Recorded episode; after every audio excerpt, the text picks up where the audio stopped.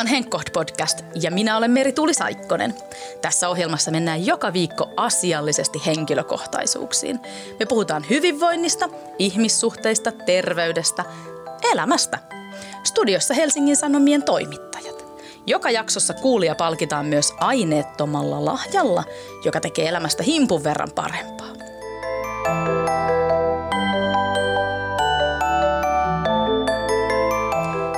Kertaa mun kanssa studiossa on hyvinvointitoimittaja Heini Maksimainen, tervetuloa. Kiitos. Ja päätoimittaja Anu Baud. Moi kaikki. Tervetuloa. Me puhutaan perfektionismista. Mitkäs, mikä on teidän mielestä täydellistä? Nyt, nyt lähti kyllä niin diivillä kysymyksellä, että... Eikö kiva, kiva heitto tähän alkuun? Mutta mä en oikein usko, että tuohon voi vastata. Eikö aina sanota, että täydellistä ei ole olemassa? Et ikään Eli kuin se, sitä voi aina tavoitella. se on ideaali, johon ei voi päästä, sitä voi tavoitella, mutta sitä ei voi saavuttaa. Niin. Eikö se ole mitään täydellistä? Mä sanoisin nukkuva vauva. Nukkuva vauva, jos sillä ei ole kolikki.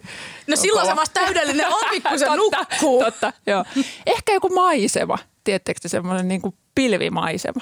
Tai auringonlasku. Tai auringonlasku. Luonto. Ehkä luonto Kyllä. voi olla Luonto on aika täydellinen. usein. Aa, Totta. Aika, aika hyvä. Totta. Joo, no niin. Hyvä, joo. Mutta mulla on myös Wikipedian vastaus siihen.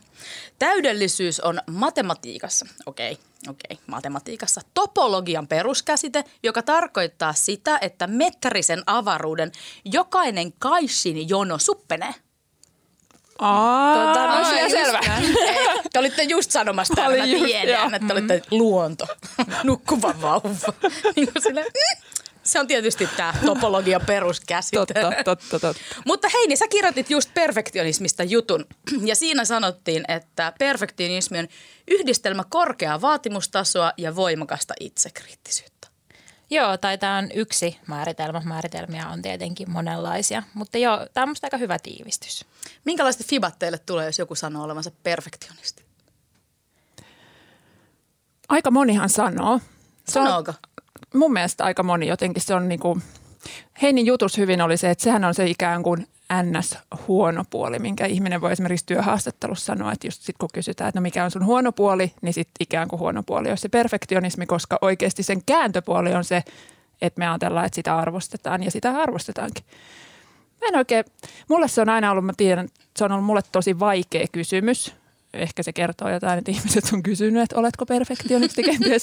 Mutta mulla oli oikeasti tosi, tosi pitkään se kysymys herätti lähinnä sen viban, että no tavallaan mä ehkä vähän niin kuin tiedän, että, että on sellaisia piirteitä, mutta voiko mä sanoa sitä, koska, mm.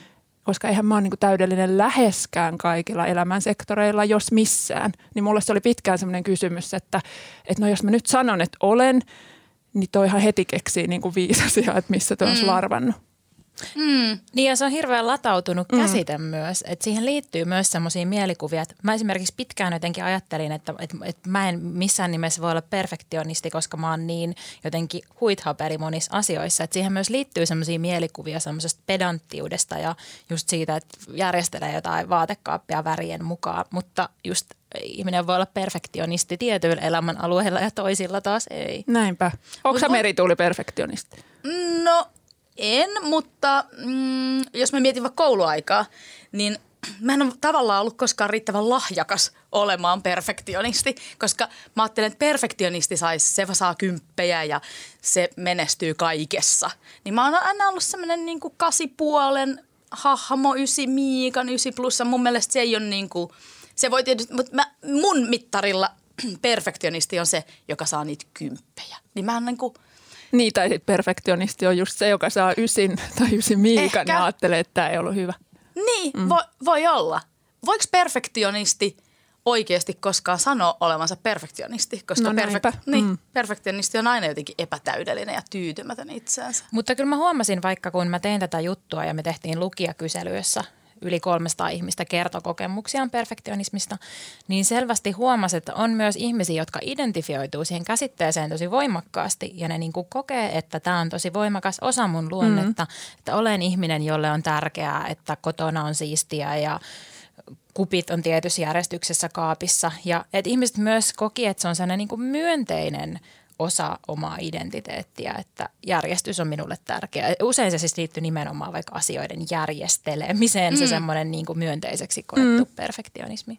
Musta on hirveän, musta on hirveän vaikea, kun säkin kysyt tuolla suoraan, ootko perfektionisti. Mm. Mä ajattelin, no en. Ja m- mä huomaan, että mulla primitiivireaktio on se, että en mä haluakaan niinku identifioitua tavallaan perfektionistiksi, koska musta se kuulostaa kauhean tiukkis toiminnalta.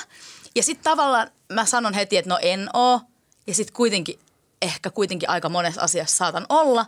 Ja mä puen sen sellaisen kaapuun, että vaadin itsiltäni paljon ja olen joissain asioissa tarkka ja niin kuin – se on musta jotenkin katuuskottavampi ja jotenkin hyväksytympi tapa sanoa se sama asia. Mm. Niin ja mä siis kans tunnistan ton, koska mä oon ollut just se sellainen klassinen kympin tyttö. Mutta kun siihenkin liittyy tosi paljon myös sellaisia kielteiseksi miellettyjä mm. konnotaatioita. Mm. Että on vähän se ajatus, että jos sä oot se kympin tyttö, niin sä oot se joku ankee nipottava hikari. Mm. Ja sitten tavallaan ollut just sellainen olo, että en mä nyt sellaiseen halua samastua. Että tavallaan ehkä nyt aikuisena jo pystyy jotenkin ymmärtämään, että mistä ne vaikka ne omatkin negatiiviset asenteet tulee. Että jotenkin ajattelee, että se ei ole enää mitenkään häpeällistä sanoa, että niin, olen ollut kympin totta. tyttö. Mutta silloin se vaikka oli. En niin. mä vaikka koulussa koskaan kertonut kellekään, että mä oon saanut kymppejä kokeista, koska niin. se oli noloa. Totta. Mäkin on ollut siis se klassinen kympin tyttö, kyllä, ja todella niin kuin, kyllä mä oon aikuisena tajunnut, että mun – ikään kuin lapsuuden identiteetti rakentui hyvin voimakkaasti sen pohjalle, että olinko mä hyvä jossain ja se tarkoitti sitä, että mä olin yksi parhaista. Mm. Jos mä olin yksi parhaista, mä olin hyvä jossain ja se oli mun identiteetissä. Toisaalta mitä tulee niihin kymppeihin koulussa, niin mä luulen, että aika monella kym, ns. kympin tytöllä tai kympin lapsella on se sama, että itse asiassa ne tuli aika helposti. Mm. Ne tuli todella, että mulla mm. ei ole, niin kuin, se ei ollut koskaan semmoista pänttäämistä hikipäässä itkien yön läpi, noin niin kuin peruskoulutasolla. Että lukiossa sitten tuli sitä haastetta, että piti, piti ikään kuin lukea, mutta että se kouluhan ne kympit tuli sieltä todella iisisti. Ja sitten taas niin kuin jossain urheilussa luontaisesti lahjakkaankin piti oikeasti nähdä vaivaa. Musta se on hassua, että me vieläkin puhutaan siitä, niin kuin tytöt ja naiset ei olisi kilpailuviettisiä. Mä ainakin koko lapsuuden, niin, niin kuin tavallaan, että ne paineet tuli sisältä tai ne tavoitteet tuli sisältä, mutta mä kilpailin erittäin aggressiivisesti muita lapsia vastaan ja halusin ikään kuin voittaa muut. Mua kiinnostaa tuossa se, mistä sulta tuli se paine. Sä sanoit, että se tuli sisältä. Tuliko se niin kuin jotenkin niin. itsestäsi? Mä luin tuosta perfektionismista nyt, paitsi siis Heinin jutun, niin on lukenut siitä muitakin. Ja jossain sanottiin, että se on niin kuin ikään kuin just sitä, sitä tavoitetasoa, mutta sitten se on myös uskomus, tai voi olla myös ikään kuin uskomus, että, että elämässä täytyy tavoitella täydellistä, täytyy tavoitella mm. hyvää. Ja mä luulen, että mä oon hyvin pitkälti ollut varmaan luonteelta semmoinen. Olen mä myös tietysti mihinkään urheiluun meillä ei koskaan ollut paineita, mutta olen myös kasvanut kodissa, missä kasi ei ollut mikään hyvä koulunumero. Mm. Että, että kyllä mä niinku, ei mulla ole sellaista kokemusta, että meitä oltaisiin niinku pussattu ja toisaalta musta sekä ei ole kauhean mustavalkoista, että toisaalta mm. mä kasvoin myös kodissa, missä ikään kuin koko ajan viitoitettiin tietä, että teistä voi tulla mitä tahansa ja elämässä kannattaa tähdätä niin kuin korkeisiin hyviin suorituksiin. Että ei se, niin kuin, että se voi olla negatiivista painetta tai positiivista painetta, mutta jostain se tuli. Ehkä se on luonnekysymys, en, mä en tiedä. Mä uskon, että se on jonkunnäköinen temperamenttikysymys, siis joku, joku semmoinen, koska mä huomaan sen lapsissa, joilla se tulee niin kuin kaksi, mä, mä ihailen, musta on ihania ne kaksivuotiaat, jotka tota, piirtää valtavan söhörön paperille ja sanoo, ihailee sitä, että vitsi miten hieno mm, auto. Kyllä. Ja sitten on niitä lapsia, jotka piirtää ihan okosti ja sitten mä ihailen, oo miten hieno auto. Sitten ne katsoo mua ja sanoo, ei se ole yhtään auton näköinen. niin.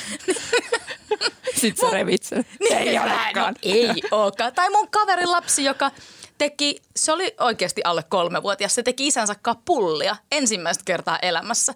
Ja sitten se tuli itkien sieltä keittiöstä, että kun ei niistä tullut pullan näköisiä. Mm. Mä luulen myös, että se on. Sen huomaa myös omissa lapsissa. Niin, kyllä. Ja et, et, et se on jotenkin sisäsyntystä. Joo, ja kyllä mä muistan vaikka, että mä huomasin lapsena vaikka, että mun sisko oli sellainen, että kun se piirsi, niin kaikki piti niinku värittää ja tehdä niinku viimeistellysti. Sitten mä en saanut koskaan kehuja mun piirustuksista, koska mä en vaikka jaksanut värittää sitä taivasta siniseksi, vaan mä vaan mä merkkasin sinne semmoisen sinisen viivan, että tämä olisi nyt sininen.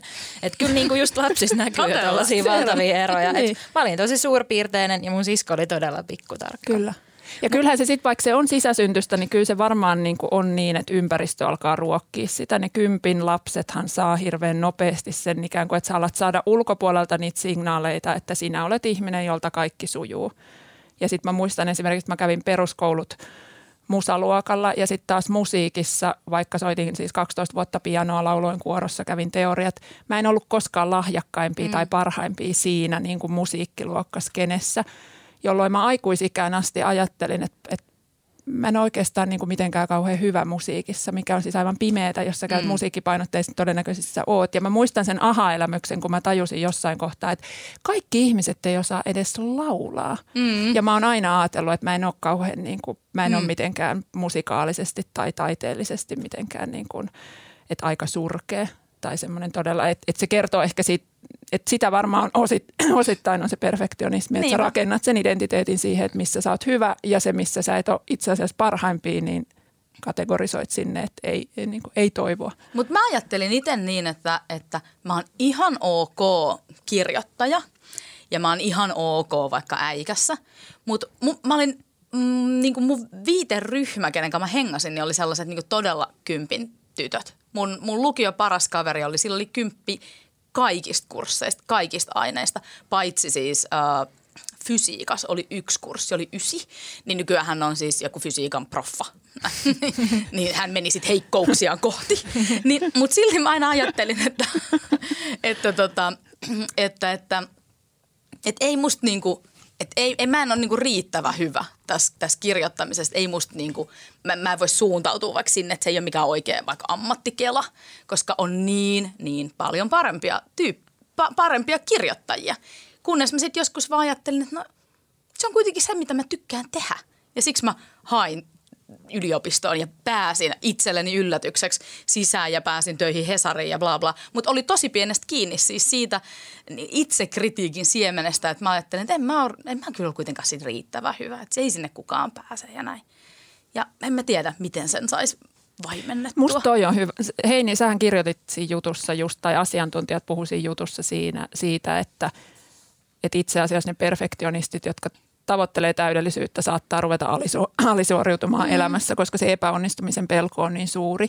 Ja siinä mä oon taas sitä ajatellut, että sitä mulle ei kyllä ole ollut. Että mä oon aika lapsesta asti sit kuitenkin mennyt niin pelkoja päin ja niitä tilanteita kohti, missä mä en ole sit kuitenkaan, vaikka kerronkin musa-esimerkin, mutta, mutta tavallaan, että, että ei ole jättänyt esimerkiksi pyrkimättä johonkin tai ei ole jättämät, jättänyt hakematta jotain työtä tai ollut menemättä Mä johonkin positioon. Ootko? Oon, oon. Mitä? Sen takia, että sä pelkäät, että Joo, tai siis esimerkiksi, että mä haluaisin tehdä kirjan. Mm. Niin sit mä oon sillä että joo, ei. Että ei, ei, että tota, en, en voi kyllä koskaan, koska on niin hienoja kirjailijoita maailmapullollaan, niin mä en voi kirjoittaa edes pöytälaatikkoon, koska tota, ne mun pöytälaatikko, ne on semmoisia tuherruksia, ei ne mitään Nyt rupeat, nyt perustetaan sulle pöytälaatikko, se onkin jo tässä valmiina. niin varmaan pitäisi. Ja nyt mä siis, mä oon työstänyt tätä asiaa ja mä yritän sellaisia niin kuin, äh, kriitikoita mun pään sisällä, joilla on ihan nimiä, niin mä oon tehnyt novelliharjoituksia, jos mä hirtän niitä. Mutta siis toi niinku musta, musta se myös vaatii sellaista tietoista työskentelyä. Että niin. kyllä mä niinku vaikka tunnistan, että mä oon nuorempana tehnyt paljonkin sitä, että mä oon jättänyt hakematta vaikka just jotain työtehtäviä tai muita, mm. kun mä oon ajatellut, että en mä voi kuitenkaan päästä. Että sitten tavallaan ehkä kun ymmärtää, että muutkin kokee sitä samaa alemmuuskompleksia mm. ja huijarisyndroomaa, niin sitten ymmärtää, että et okei, tämä on vaan tunne ja mun mm. ei tarvi to- noudattaa sitä. Tai että nämä on vaan mun ajatuksia ja entäs sitten? Niinpä. Hmm. Se on muuten hyvä. että kun mä ymmärrän, että kaikki muut, paitsi Anu, niin kokee, kokee sitä, niin se on ehkä silleen tsemppaava. Mutta kyllä mä ihmettelen Anu, että mist, miten sä voit niinku olla noin uh, itse varma. Siis sä voit hakea mitä tahansa ja ajatella, no kyllä mä tästä jotenkin selviän. Se on aika niinku, mä sanoisin, että se on aika harvinainen piirre. Niin, niin ja varsinkin, että sä et ole mies. No sekin vielä. No sekin vielä. Sulla on kyllä tänään miehes paita. Mulla on tänään kyllä tämä miespaita. tota, en mä tiedä. Mä oon miettinyt, että onko se sitten myöskin se esimerkiksi kilpaurheilutausta, missä piti. Että mä muistan sieltä semmoisia niin urheilun saralta semmoisia lapsuuden juttuja, että oli epäonnistunut jossain pelissä ää, maalinteossa ja suorituksessa ja sitten mulle kasvoi jäätävä peikko siitä, että mä en voi mennä mä en vetää enää yhtään rankkaria, koska jos me kerran vielä tiputaan mm. välieristä sen takia, että mä mokaan. Ja sitten on ollut valmentajat, jotka on sanonut, että nyt sä meet sinne. Ja nyt mm. sä meet ja nyt sä meet ja, ja niin kuin apina pois selästä ja näin. Niin siellähän joutuu paljon sellaisia tilanteisiin, missä sä joudut, sä mokaat ja sitten on pakko ikään kuin vaan siitä nousta ja mennä uudestaan sitä. En mä tiedä, on, on ehkä jotain sieltä tai, mutta en, mä en muista mitään sellaista esimerkiksi työelämässä lähtökohtaisesti niin kuin mitä varmaan mokaa, hake- Ei kun siis muistan paljon, paljon, paljon mokia, mutta mä en muista sellaisia tilanteita, että mä olisin jättänyt esimerkiksi hakematta johonkin. Tai mä oon lähtenyt vaikka kaksi kertaa ulkomaille täysin kieliummikkona johonkin maahan opiskelemaan. Ja siinähän sä joudut siihen tilanteeseen, että sä menet pitämään esitelmiä ja vaikuttaa siltä, että sulla ei ole älykkyysosamäärää juuri lainkaan. Mm. Että sehän on tavallaan semmoinen perfektionismin Kyllä. painajainen, että seisot siellä jonkun katalaaniluokan edessä ja yrität pärjäillä. Mutta en, sitten mä oon vaan mennyt. Niin. Ja kyllä mä luulen, että varmaan joku siis kasvatuskin vaikuttaa tuohon mm. aika paljon. Että kyllä mä huomaan, että vaikka mussa ja mun ystävissä on ollut vaikka sellaista eroa, että, että mun opiskelukaverista osa oli jo tosi nuorina sillä että niin, että sitten meistä tulee isona kirjeenvaihtajia ja tutkivia toimittajia. Ja he, heitä oli ehkä kasvatettu myös sellaiseen ajatukseen, että susta voi tulla mitä vaan. Ja mut oli ehkä kasvatettu enemmän sillä että no mut susta voisi tulla vaikka Savon Sanomien toimittaja. Niin, tai siis, mm, että, että oli ehkä mm. niinku ajateltu, että, että voi tähdätä asioihin, mutta ei ehkä ihan sinne huipulle, mm. vaan enemmän niin kuin mm. sinne keskitasolle. Kyllä. Ja kyllähän se, en mä sitä tarkoita, että mun jotenkin kuva itsestäni olisi se, että mähän klaaraan kaiken. Mm, se, että sä mm. haet aina vähän liian isoja mm. positioita, missä sä ajattelet, että mä en ole ihan vielä tuolla, niin sehän myös toisaalta sen puoli on sitten se, että sit sä suoritat aivan maanisesti ja, ja näin. Että niin, et se ei niin. ole välttämättä kauhean niin kuin, joskus kun kuuntelee jotain semmoisia todella kokeneet yritysjohtajia, niin sitten miettii, että olisipa siisti jossain kohtaa elämässä olla ihan tossa noin, että sä meet johonkin uuteen positioon ja oot täysin varma siitä, että mä klaaraan tämän. Että Oletteko niin, te, että ne on? Niin, en mä tiedä. Valvooko ne yöllä ja miettii sillä, että mitä jos Todella. mä mokaan ja niin. me menetetään joku miljardi euroa rahaa? Mä jotenkin on taipuvainen usko. Niin kuin mä ajattelen aina, siis mä ajattelen aina kaikki USA-presidentit, että ne on niin kuin ihan, kun niiltä otetaan vaatteet pois, niin ne on ihan samannäköisiä kuin me kaikki muutkin. Ja ihan niin kuin, varmaan, nekin niin. piereskelee ja röyhtäilee ja näin. Niin mä ajattelen, niin kuin, että ne on myös inhimillisellä tasolla. Mä ajattelisin, että ihmiset on samanlaisia. Että kyllä mm. nekin joskus, kun ne – ajaa kotiin töistä tai istuu jonkun auton takapenkillä, niin kyllä ihan varmaan ne, ei kukaan voi olla vaan, että meikä selviä. Niin, mutta kyllä ihmisillä varmaan semmoinen niin virheiden sietokyvyn esimerkiksi on hyvin mm. erilaista. Että kyllä, kyllä mä uskon aidosti, no että on, on sellaisia ihmisiä, että kun ne sanoo, että no ei se, se näkee niin kuin reaktioissa, että miten paljon itse jää valvomaan jotain, että nyt tuli joku, joku tällainen moka ja sitten toinen on vaan, että tämmöistä se on. Mm. Että se on ehkä se varmuus. No se on, joo, ja se on, niin. var, niin, se on varmaan sitä kokemusta ja muuta. Ja se on varmaan myös sitä sisäsyntystä. Siinä on ne lapset, mm. jotka piirtää sen auton kaksivuotiaana ja ihailee, että aa mitä ihana. Ja sitten ne, joiden mielestä ikinä niiden mikään piirros, vaikka ne tekisi minkä mm. niin kuin, piirroksen, jota esitellään Ateneumissa, niin on tota, niin se ei ole riittävän hyvä koskaan. Mutta tuossa tulee just se niin kuin sen myönteisen ja kielteisen perfektionismin niin. välinen ero. Että sitten just, että perfektionismi sinänsähän ei ole mitenkään itsessään huono asia, mutta se riippuu just, että miten minkälaisia tunteita ja ajatuksia se sussa tuottaa. Että just, että jos siihen liittyy tuollaista voimakasta itsekritiikkiä ja ahdistusta ja tyytymättömyyttä, että jos on silleen, että mun teos on täällä Ateneumissa ja se on surkea, niin, niin sitten niin. sit se ikään kuin kääntyy itseään Kyllä. vastaan. Mutta jos pystyy olemaan sillä tavalla, että tähtään täydelliseen teokseen, no siitä ei nyt ihan tullut täydellinen, mutta kuitenkin pystyy jotenkin olemaan mm. tyytyväinen mm. silti itseensä. Mikä se on se myönteinen ja kielteinen itsekriittisyys tai perfektionismi, josta sun jutussakin oli joku maininta? No siitäkin oli vähän erilaisia määritelmiä, mutta tämä oli ehkä just yksi, yksi tavallaan just se sellainen ikään kuin, että tuottaako se tyytymättömyyttä ja itsekriittisyyttä, niin se on ikään kuin se kielteinen puoli, mutta tavallaan, että, että perfektionismi voi olla myös sellainen niin kuin eteenpäin työntävä voiva.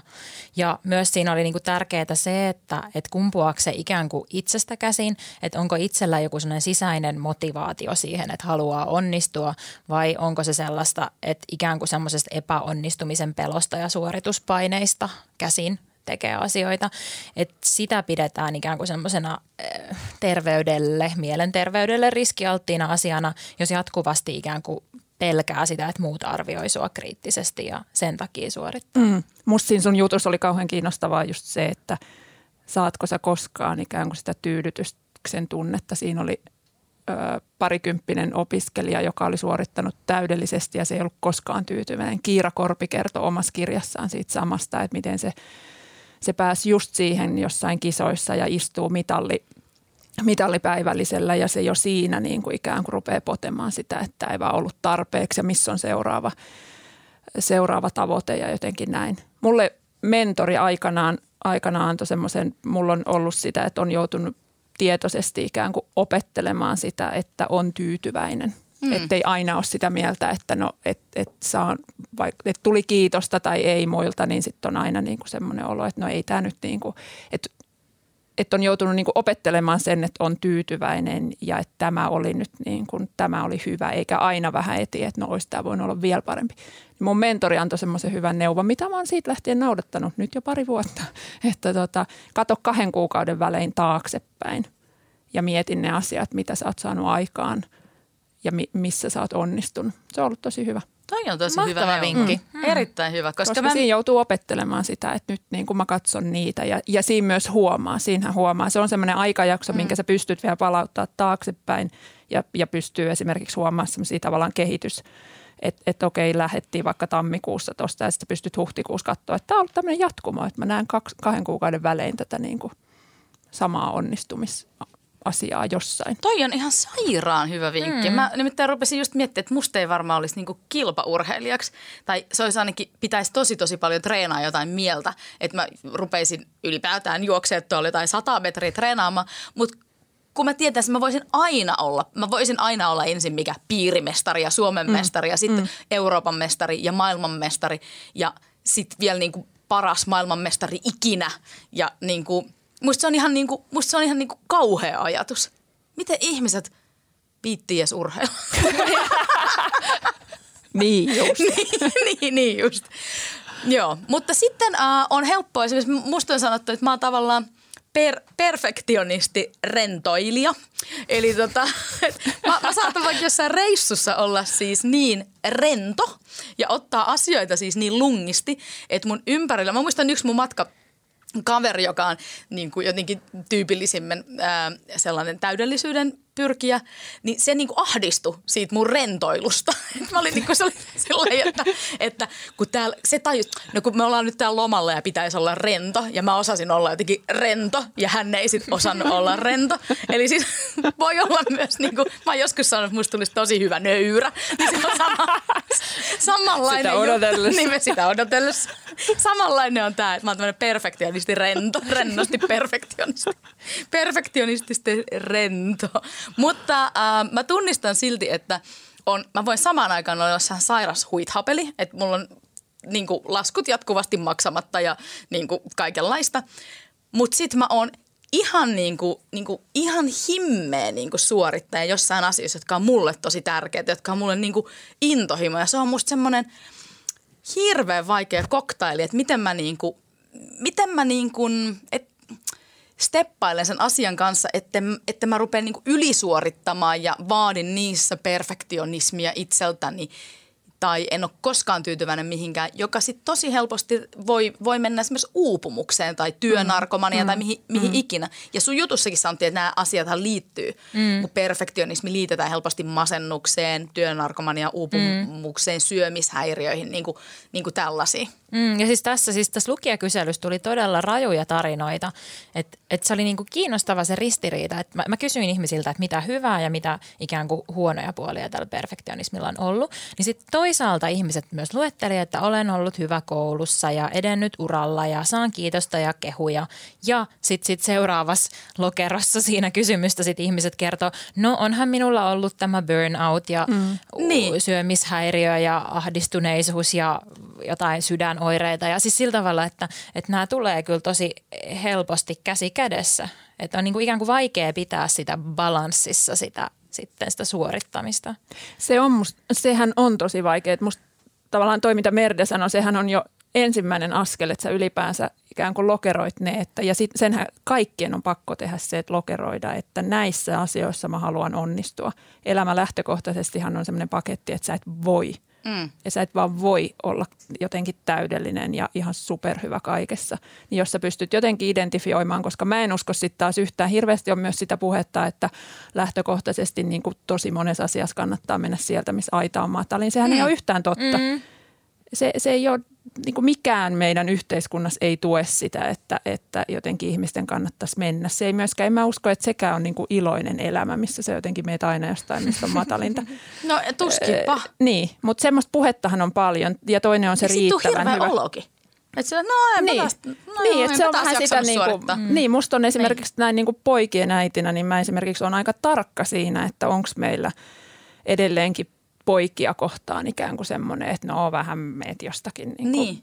Että et niitähän ei niin kuin, tai jotenkin, että mä oon allerginen sille, jos jotenkin lokeroidaan esimerkiksi niin kuin perinteisesti on lokeroitu, että pojat vois, niille voidaan myös vahingossa tulla opettaneeksi semmoista alisuoriutumisen mm, mallia, mm. kun ajatellaan, että meet nyt vaan ja niin kuin ok, riittävän Niin, pojat hyvä. ottaa mm. vähän rennosti tuossa niin, taas. Niin, että et jotenkin se, että oppisi tunnistamaan, koska monessa asiassa voi mennä, niin kuin ei tarvitse mennä niin hyvin, voi mennä siellä, missä on matalaa, mutta että noin lähtökohtaisestihan on kuitenkin aika paljon asioita. Se mm. Myöskin ihmisten mielestä noin lähtökohtaisestihan on ihanaa, että tiimikaverit töissä tekee asioita mm. hyvin. Mm. Niin. Että eihän kukaan halua ympärilleen sellaista tiimiä, missä avainasioissa, oikeasti tärkeissä asioissa ihmiset niin. Aika harvoin kuulee, ehkä enemmän kuulee sitä, että on ihanaa, kun olen tässä samanhenkisten ihmisten kanssa, jotka muutkin haluaa onnistua ja näin. Mm.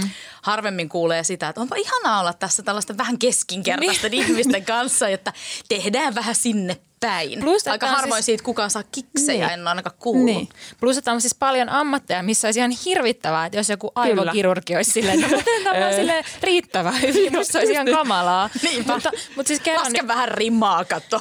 Mutta kerran yksi tutkija sanoi mulle myös niin kuin meidän työstä, että ettehän te voi tehdä teidän työtä vaikka sillä tavalla, että 70 prosenttia faktoista on oikein. Mm. Että tavallaan, että on siis paljon töitä, missä on epärealistinen ajatus, että Kyllä. tekisi vaan suurin piirtein. Mutta mun, mulla on monta opiskelukaveria, jotka päätti, että ei niistä tuu sit toimittajaa, koska ne vähän kokeili ja neille oli liian iso asia se, että juttu on aina kuitenkin vähän keskeneräinen, että se juttu ei ole koskaan täydellinen. Niin kuin varmaan moni kuulija lukija on huomannut, että eihän, eihän niin kuin, eihän yksikään lehtijuttu ole täydellinen. Se on joku näkökulma johonkin, jos on haastateltu jotakin. Totta kai faktat pitää pitää paikkansa, mutta se, se ei ole siis, sä et pärjää mun mielestä tässä ammatissa, jos sä haluat viilata ja viilata ja viilata, vaan sitten jossain vaiheessa sun täytyy niin kuin hyväksyä, että tähän minä pääsin tänään. Mm, mutta sekin on sen ymmärrys, että mikä. Sä et voisi larvata faktoissa, niin. mutta sä voit jossain, mm. niin kuin, että jossain kohtaa se juttu on, siinä on tarpeeksi monta haastateltavaa ja se on tarpeeksi monta kirjo, kertaa kirjoitettu ja näin. Mm. Ja sitten mä toisaalta koen, että se voi olla myös just sit tavallaan, jos on taipuvainen niin kuin itse vaikka sellaiseen niin kuin viilaamiseen, niin sitten se on myös tosi tervettä, että joku muu asettaa ne rajat. Mm. Että tavallaan, että mä en ole yksin vastuussa siitä, että, että jos mulle annettaisiin nyt, että mä saan hinkata kaikkia mun juttuja vuoden, mm. niin mä varmaan tekisin just niin. Että se on myös tosi tervettä, että, että mulla on aikaraja, tee siihen mennessä ja nyt tämä mm. menee mikä, ulos. Mikä onkin musta kiinnostavaa, että jos sulla on vaikka pomona äh, perfektionisti tai sä rupeat vaatimaan muiden jutuilta, että ne on täydellisiä tai sä oot vaikka äitinä perfektionisti tai puolisona, niin kyllähän sekin tarina saattaa kummuta semmoisesta, että olen perfektionisti ja haluan tässä nyt muuttaa myös mieheni mm-hmm. vastaamaan mm-hmm. omaa ihannekuvaani. Mm. Heinin jutussahan oli, että sen ikään kuin jakautuu kolmeen. Sä voit olla perfektionisti, joka vaatii vain itseltään tosi paljon, tai sitten sä voit olla se, joka vaatii muilta, just puolisolta, lapsilta, kollegoilta, tai sitten sä voit olla semmoinen, joka kokee, että että se kaikki suhun kohdistuva tulee niin ulkoa päin, että se on mm. itse asiassa muut, jotka vaatii sulta. Mm. Ja musta se on, sehän on semmoinen tapa aina sanoa, että kaikki perfektionistithan sanoo, että vaadin vain itseltäni, niin. muiden virheet ovat ok, just mutta niin. ihan oikeasti onko näin? Että et, et, tavallaan just se, mitä sanoit, että et eihän kukaan sitten loppujen lopuksi, joka itsellään pitää rimaa korkealla, niin harva niistä nyt ihan oikeasti on silleen, että olkaa kaikki muut ympärilläni ja tiimissä Minä niin keskinkertaisia. niin, niin, niin. Kyllä, mutta mä esimerkiksi, tai saatteko te itse, onko teillä kokemuksia näistä, mutta mä huomasin, että meillä oli kotona se, että me muutettiin huonejärjestystä. Ja mulla oli päässä joku aika tarkka visio siitä. Mulla oli myös visio siitä, että ää, meille tuli sellainen vaatekaappi, missä on, sit, kun se avataan, niin se on nätin näköinen ja siellä on värikoodatusti Siellä on nyt ne. Mutta siellä mun pää, pään sisäiseen visioon liittyy kaikenlaista muutakin, kuten esimerkiksi havaitsin sen siis siinä kohdassa, kun mieheni oli viemässä yhtä lamppua yläkertaa ja mä rääkäsin, ei sitä sinne kuulu viedä. Et oli joku tämmöinen la- lamppu, että missä sijaitsee, niin oli, mulla oli mulla oli tullut päähän jotain visioita, jotka oli siis niinku... Ihan hirveän vaikea kuvitella, että sulla oli visio ja sitten se meni... Rääkimään jollekin, että sitä sinne kuuluu viedä. Ja se toinen oli aivan ihmeessä siis, että anteeksi, mutta miksi? niin, mä luulen kyllä, no Heini on, tai te, te olette tietysti osastollakin paljon käsitellyt parisuhdejuttuikin, mutta on siinäkin nyt, niin kuin, että kyllä se varmaan vähän on niin, että tässä ajassa myös vaadimme usein parisuhteissa. Niin hyvin hmm. korkeaa suoritustasoa. Me ollaan, niin, me ollaan niin kaiken tiedon ja kaiken äärellä ja me ollaan kaiken kuvaston, mikä kaikki ihmisillä näyttää ihanalta. Hmm. Niin kyllähän se saa meidät, niin kuin voisi kuvitella, että saa meidät vaatimaan sitä myös itseltämme ja kuvittelemaan, että se on normaalia. Ja aina kannattaa, siis aina podissa pitää syyttää sosiaalista mediaa. Ja esimerkiksi lasten ja varmaan niin kuin parisuhteen ja ystäviä ja kaiken lähipiirin suhteen se on, kyllä mä väittäisin, että se on ikään kuin tabu myöntää se, että, mm. että oikeasti vaatisi esimerkiksi vanhemmuudessa se, että, niin. että, että, että mitä sä vaadit sun lapsilta, niin se nyt vaan kuuluu sanoa, että, että tota, en kohdista heihin mitään tästä. Mutta kyllähän sä lasten kanssa joudut myös aika raadollisesti käymään läpi sen, että mikä sun suhtautuminen on esimerkiksi semmoiseen suori, niin kuin, että niin kuin itse olen tosi paljon pohtinut sitä, että mun, mun koko lapsuuden mun mielikuva ja identiteetti on pohjautunut siihen, että miten mä suoritan asioita ja miten mä suoriudun ja, ja se on niin kuin ollut se. Ja mä en halua, että se on se mun lasten kohdalla, mutta kyllähän se joutuu tosi tietoisen työn tekemään. Ja kyllä mä voin esimerkiksi myöntää, että joskus kun aikoinaan, olisiko vuosi pari sitten, kun istun yhden lapsen kanssa koulussa ja sitten tota, tämmöisessä arviointikeskustelussa sitten se opettaja sanoi, että tota, että tässä on nyt tässä syksyllä tullut niin kuin tämmöistä tasaista kasia, niin mun on pakko myöntää, että mulla hetken aikaa niin kuin pari sekuntia kesti ennen kuin mä tajusin, että ah, se opettaja niin kuin kommunikoi tässä nyt, että tämä on mennyt todella hyvin. Niin. Koska mun sieltä lapsuudesta nyt, kun lapset on siinä iässä, että nekin saa niitä numeroita, niin mun tavallaan se oma kokemus silloin, että jos mulla olisi ollut tasasta kasia – niin mä en olisi ollut koskaan tyytyväinen. Niin Mit... tommosia tavallaan tosi raadollisia ajatusmalleja ja musta se oli tosi hienoa ja mä pystyn niin kuin nopeasti sanomaan, että ai jee, mahtavaa. Mm. Mutta se tavallaan se kertoo siitä omasta ma- ajatusmaailmasta, että mä ensin niin kuin muutaman sekunnin ajattelin, että me ollaan kriisipalaverissa, missä keskustellaan niin. siitä, että asiat ei suju. Mutta miten, tota, miten, jos sulla on tämmöinen vahva suorittaja-identiteetti tausta, niin miten se näkyy sun omassa elämässä niin kuin tällä hetkellä? Siis vaativa duuni, monta lasta – mm, siitä huolimatta tarjoat heille monipuolista ruokaa ja niin kuin viet urheiluharrastuksiin ja käyt itse lenkillä aamu viideltä, niin onko se sitten, kumpuuko se siitä samasta taustasta? Mun vaatekaapissa ei ole niitä värikooneja. niin onko se niin, niin. Eikö? No, tota, niin, no lapsethan on kyllä siis ne on aidosti, ei ole varmaan niin kuin, en usko täydellisesti siihen, että la, kaikki lapset saavat aina valita ihan omista lähtökohdistaan. Niin ei se nyt varmaan mm. ole sattuma, että juuri meidän perheessä kahden urheilevan ihmisen taustalla lapset myös niin kuin urheilevat, mutta on ne kyllä lajinsa valinnut itse ja mm. ne menee sinne vain, koska ne itse haluaa, että pitää sellaista – mä myön, niin kuin myönnän sen, että musta on hirveän kivaa, että lapset kilpaurheilee. Se on musta niin kuin, kaikkien ei tarvitse tehdä, mutta se on kiva, että kun he tykkäävät, niin se musta niin kuin, urheilu opettaa ää, tärkeitä taitoja, mutta ne käy siellä niin kauan vaan kuin ne haluaa. Nyt mä ajattelen, että tämä elämä on semmoinen paketti, että en mä oikeasti voi olla niin kuin mitenkään täydellinen kaikessa. Mutta sitten mä myös ajattelen, että tavallaan se, niin kuin, että no mikä se riittävän hyvä sitten aina mm. on. Että mä en myöskään pidä siitä löysästä semmoisesta, että kaikki – kaikki vanhemmat ovat riittävän hyviä. Että kyllä mä ainakin myönnän, että mä tosi paljon mietin sitä, että, että tämä minun arki tämän työn ja kaiken kanssa on mun lapsien lapsuus. Mm. Että elänkö mä sitä niin. silleen, miltä mä haluan niiden lapsuuden näyttävän. Ja kyllä niin kuin näin ollen, niin kyllä mä aika raadollisesti ja silleen itserehellisesti sohvalla mietin iltaisin, että meneekö maaliin vai eikö mene.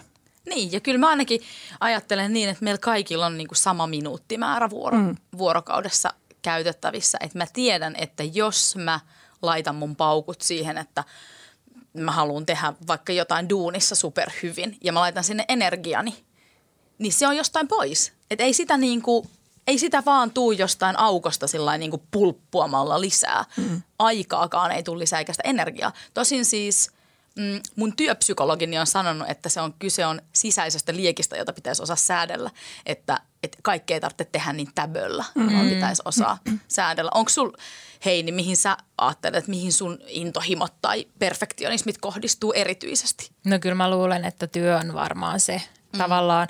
Että et kyllä mä niinku tosi paljon jotenkin mietin, tai mä oon ehkä ollut vähän äh, nuorempana enemmän sellainen suorittaja, mistä mä kuitenkin toisaalta mä ajattelen, että et nuoriin naisiinhan kohdistuu mm. valtavasti paineita, esimerkiksi ulkonäköpaineita. Ja, mm. et, et mä niinku jotenkin ajattelen jälkikäteen, että mä käytin aika paljon nuorempana energiaa sellaiseen, että et, et miltä mun joku hauis näyttää tai mm. muuta. Mutta to, totta kai se liittyy myös elämäntilanteeseen, kun oli vaikka opiskelija mm. ja oli mm. aikaa sellaiseen, että nyt tavallaan pitää ikään ikään kuin... ei ole muistanut vilkasta enää niin. habaa vähän.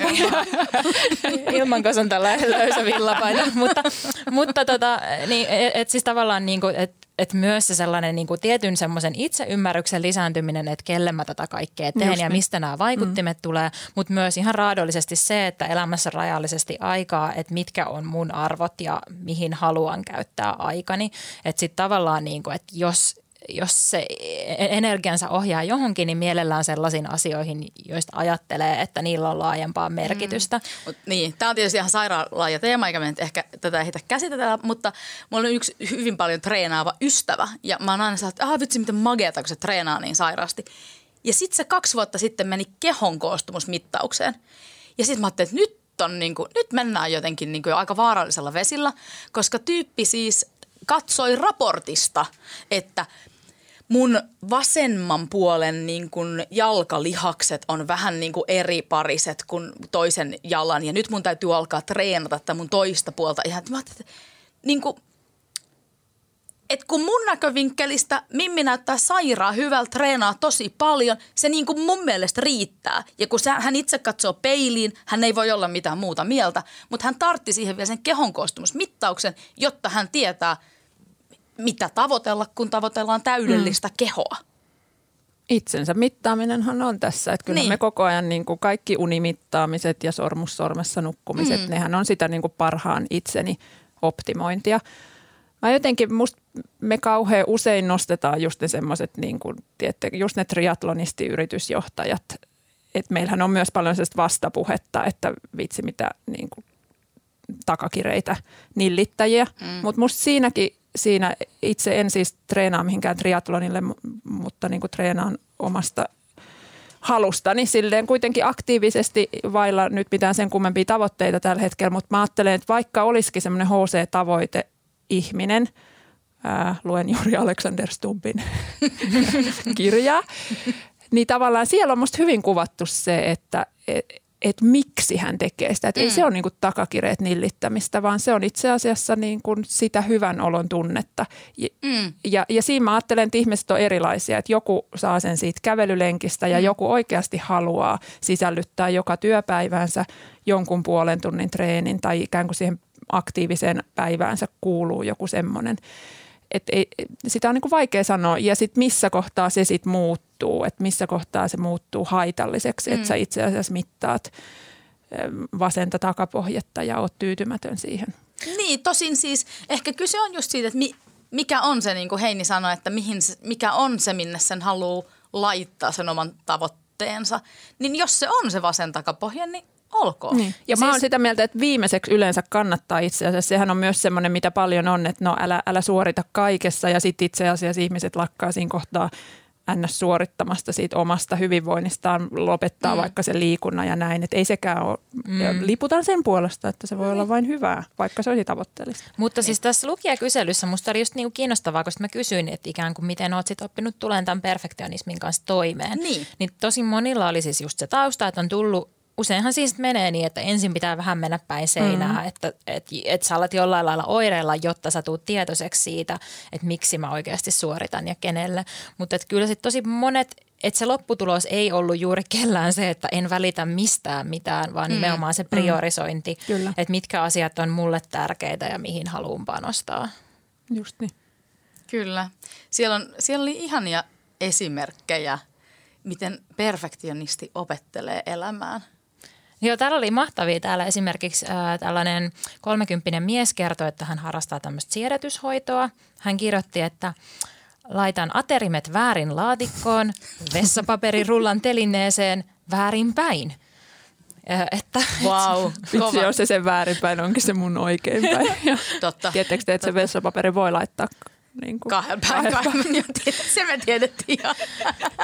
Mutta sitten oli niinku tällaisia toisenkinlaisia, että esimerkiksi yksi lukija kertoi, että hän on ruvennut harrastamaan improteatteria, missä tavallaan joutuu altistamaan mm-hmm. itsensä silleen, että sä mokaat ja et oikein tiedä. Arvatkaa, mitä mä oon ruvennut harrastaa. No. podcastin tekemistä. Ju, julkista nöyryyttämistä. Se on, se on hyvä. Mutta joo, mun, mun pojalle tätä annettiin ohjeeksi, että pitäisi opetella tekemään just niitä huonoja pullia. Että pitäisi ihan, niinku, ihan tota, niinku tehdä sellainen niinku tosi paska taikina. Niinku, että laittaa, laittaa niinku, tää, niinku, niinku su, liikaa suolaa sillä niinku, että, että oikein nähdä, niinku, että ei aina voi aina ei voi onnistua ja se on niinku ihan tosi ok. Mm. Ja itse asiassa niin musta on ihanaa, jos tyyppi ei saa 30 pistettä kokeesta, vaan se saa 28 tai jotain. Sitten musta se on niin paljon opettavampaa, niin on. että, se on, mm. niin kuin, että, että se on paljon parempi. Se on, että musta se on hirveä riippa ihmiselle, jos aina, aina saat sen kympin. Mm. Niin, Siis semmoinen rumien pullien kahvila. Niin. Ai Olisi yrit, yritysideaa sinne. Näin Instagram-aikoina varsinkin. Sitten siellä olisi joku perfektionisti, että ei ole riittävän ruma. On vähän silleen niin kuin rumaltava ruma. Symmetrisesti ruma pulla. Niin, niin kyllä. kyllä. Mutta musta Heinin jutussa myös käsiteltiin sitä, siinä oli yksi asiantuntija, joka sanoi sitä, että, että me myös kauheasti annetaan perfektionisteille tässä yhteiskunnassa sitä, niin kuin, että ole itsellesi armollisempi, laske rimaa, niin kuin se olisi aina sieltä pään sisästä, niin kuin mm. se usein onkin, mutta onhan se pään sisäinen kytköksissä siihen. Se puhuu hyvin siitä se sun juttu, että mit, mikä se ristiriita on, kun sulle ikään kuin sanotaan, että laske rimaa ja sitten toisaalta se maailma ympärillä on itse asiassa, että et, et jos nyt rehellisiä ollaan, niin ihmiset edelleen tässä ajassa etenevät urallaan suoritusperusteisesti. Mm. kympeistä saadaan stipendejä, niin sitä palkitaan. Me rakastetaan tavallaan, että mehän ollaan, eletään semmoisessa somemaailmassa, missä ikään kuin se epä, epätäydellisyyskin on tuotteistettu niin, että se on täydellistä. Kyllä. Kattokaapa Instagramissa, kukaan ei enää, se on hulvatonta, kun ihmiset laittaa semmoisia 80-90-luvun lapsuuden kuvia, missä aina ne lapset – niillä ei ole kauhean niin kuin synkatut ilmeet. Ja sitten siellä on aina jotain olutpulloja tietysti siinä tiskipöydillä takana. Kukaanhan ei enää, että nykyään jos me niin. tehdään semmoinen niin kuin vaikka nyt perheelämän kaoskuva, niin sähän oot raivannut sen tiskipöydän sieltä Joo. takaa ja sitten silloin ne niin kuin, Luomusaseet ne, on vähän roiskuna. Niin, saat, niitä on vähän silleen niin kuin teennäisesti sitä mustikkaa laitettu siihen parketille ja, ja se on kaikki lavastettu, että mehän niin. ollaan ehdollistettu sille e, niin kuin, mm. ja eletään siinä maailmassa. Se vaikuttaa siihen just vaikka se loma-esimerkki alussa, niin että jos joku ei pysty olemaan lomalla rento, niin mm. mehän ollaan myös ikään kuin tuotteistettu se loma niin, niin että kaikkeen meidän kuvaamiseen ja kaikkeen liittyy se, että menisikö tämä muiden nähtäväksi. Mm. Se on musta tosi kiinnostava ja. kysymys, että koska me raportoidaan elämästä koko ajan – mun siskon mies itse asiassa kerran sanoi, että, että katoppa joskus huvikseen läpi vaikka niitä, että miten sä kuvaat lapsia, koska lapsia kuvataan itse asiassa jollekin muulle – mm. alitajuisesti. Vaikka sä et laittaisi sitä sinne Joo. someen, niin ihmiset on ruvennut kuvaamaan puolisoaan tai ystäviään tai lapsiaan Joo. tai maisemia tai, tai kotiaan siitä ajatuksesta, että se raportoitaisi muille mm. Kyllä. eikä itselle. Joo, se on totta. Joo. Ja mä huomaan, että mä annan itsekin palautetta mun lapsille, että oo, kato miten ihanalta sä näytät tässä mm. kuvassa – mm. joka on johtanut siihen, että mun kahdeksanvuotias on ihan älyttömän hyvä poseeraamaan. Niin. siis, hän osaa, hänellä on oikein sellaisia ilmeitä, jotka on sellaisia, niin sellaisia mallikatalogi-ilmeitä. Mm. Ja niin kuin, sit mä, mä, hu, mä sanon silleen, että kato miten mageelta sä näytät tässä. Ja se tarkoittaa mm. sitä, että kun hän on 16, niin sit Kyllä lähtee. Niin ky- no, kyllä lähtee, mutta hän peilaa itseään sitä kautta, mm. että mm. miltä mä näytän ja miten mm. mä niinku tuolla. Sehän, joo, vaarallinen tie. Mm. Mm. Oh. Oh. Aika moista oh. tämä perfektionistinen ajattemaailma. Niin. Mutta mitä sä ajattelet vaikka, kun sä haastattelit niitä asiantuntijoita? Musta esimerkiksi se riittävän hyvän käsite on hirveän kiva, mutta mä en ole ikinä kuullut, että työelämässä esimerkiksi konkreettisesti puhutaan paljon siitä, että, että riittävän hyvä riittää, mutta mikä se on? Eihän niin. kukaan koskaan, niin mä en ikinä ole kuullut semmoista, että joku sanoisi, että, että riittävän hyvä tai missä tahansa henkilökohtaisessa elämässä, niin mikä se on. Me puhutaan siitä mm. kauheasti, mutta, mutta riittääkö se sitten oikeasti? Niin ja sitten mä oon myös huomannut, että siitä voi tulla myös sellainen yksi uusi paineiden aihe mm. lisää, että kun mm. on sillä tavalla just, että, että no joo, perfektionismia tavallaan ihailla, mutta ei saisi olla liian mm-hmm, perfektionisti, mm, että et, et sä saisi käyttää vaikka työaikaa siihen, että sä hinkkailet mm. jotain yksityiskohtia. Että sitten tavallaan siitäkin voi tulla, että kyllä mä oon huomannut, että sitä armollisuuspuhettahan myös käytetään sellaisena niin kuin ikään kuin kuin, että tiedostan tämän perfektionismin ongelman ja haluan käy, antaa itsestäni hyvän kuvan. Mm-hmm. Että kyllä mä huomaan vaikka niin kuin jotkut tyyli fitnessblokkaajat, että niillä saattaa olla kuvia, missä niiden joku sixpack mm-hmm. näkyy ja sitten ne kirjoittaa, kuinka ne on oppinut olemaan itselleen armollisia. Mm-hmm. Ja siinä on jo valtava ristiriita, että itselleen armollinen ihminen ei ehkä saa mm-hmm. näkyvää sixpackia. Mm-hmm. Niinpä. Ja tässä ajassa ei ainakaan pidä olla se iloton ikään kuin suorittaja, että sehän on se just se armollisuuspuhe. Että, ei, että perfektionistit on niitä takakireitä, nillittäjiä, mm olkaa armollisia ja sitten se on kuitenkin sitä niin kuin, Ja sitten on se just se mun kaveri siellä niin. munkaan, missä me oltiin Italiassa, joka on sillä Satana, kun mä en pysty olemaan nyt armollinen, kun toi toinen tuossa selvästi juo tuota kamppariaan ja on aivan armollinen ja minä en pysty tähän. Mm.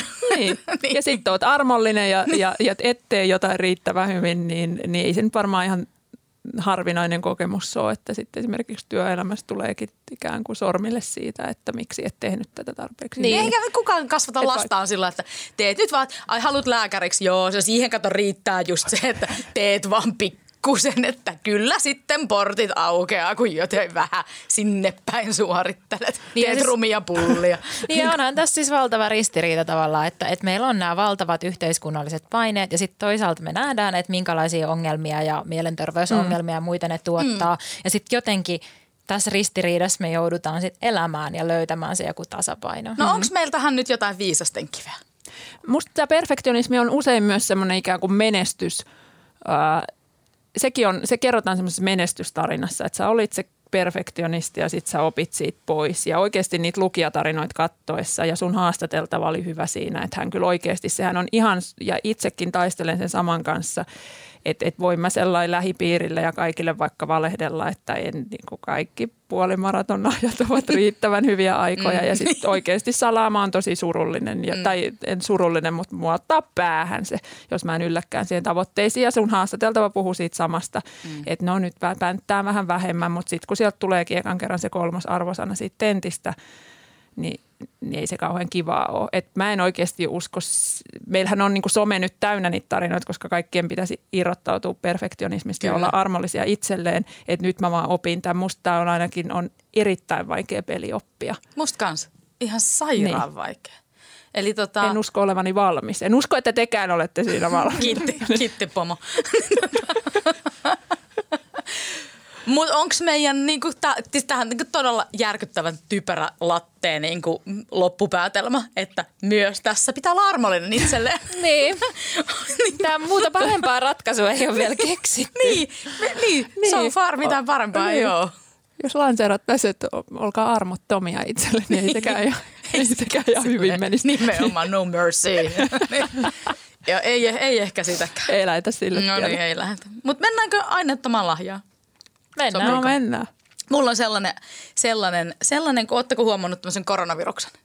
Että semmoinen ollut Jaa, niin just, okei. Okay. Niin sehän saattaa nyt pakottaa ihmiset siis etätöihin. Yllättäen meistä kuka tahansa voi joutua mm-hmm. karanteeniin. Tunnetteko ketään, joka on karanteenissa? Kyllä tunnen. No Aha, millaista tiedän. on? Joo. No millaista niillä on? No en ole ainakaan kehdannut sanoa muuta kuin, että ihan ok. Ja ok. No oikeasti siinä vähän seinät kaatuu päälle. Yllät, No yllättävän just- nopeasti ihmiset kaipaa esimerkiksi ruokakauppoja elämäänsä, joita ne ei ole ymmärtänyt kaipaavansa. Aa. Siinä kohtaa, kun Niin ei saa varmaan. mennä sinne. No niinpä. Voit no, viedä tää- roskapussin vaan iltaisin. Ja... Niin, Niin. just toi, joo.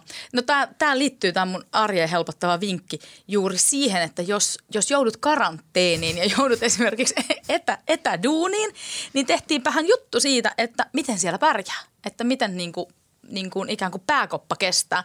Ja silloin pitää siis pitää kiinni rutiineista. Eli ei suorittaa etäpäivää niin kuin minä. Eli ettei pese edes hampaita eikä niin kuin, tota, suit tukkaa eikä niin kuin mitään. Ja sieltä vaan niin kuin peiton alta rupeaa heti tekemään töitä.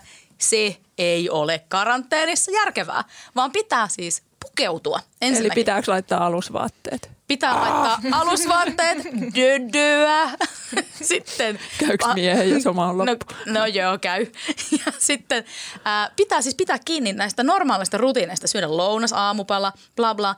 Ja tehdä mielellään niin kuin Kari Hotakainen, joka kiertää talon ulkokautta työhuoneelleen, joka on samassa talossa.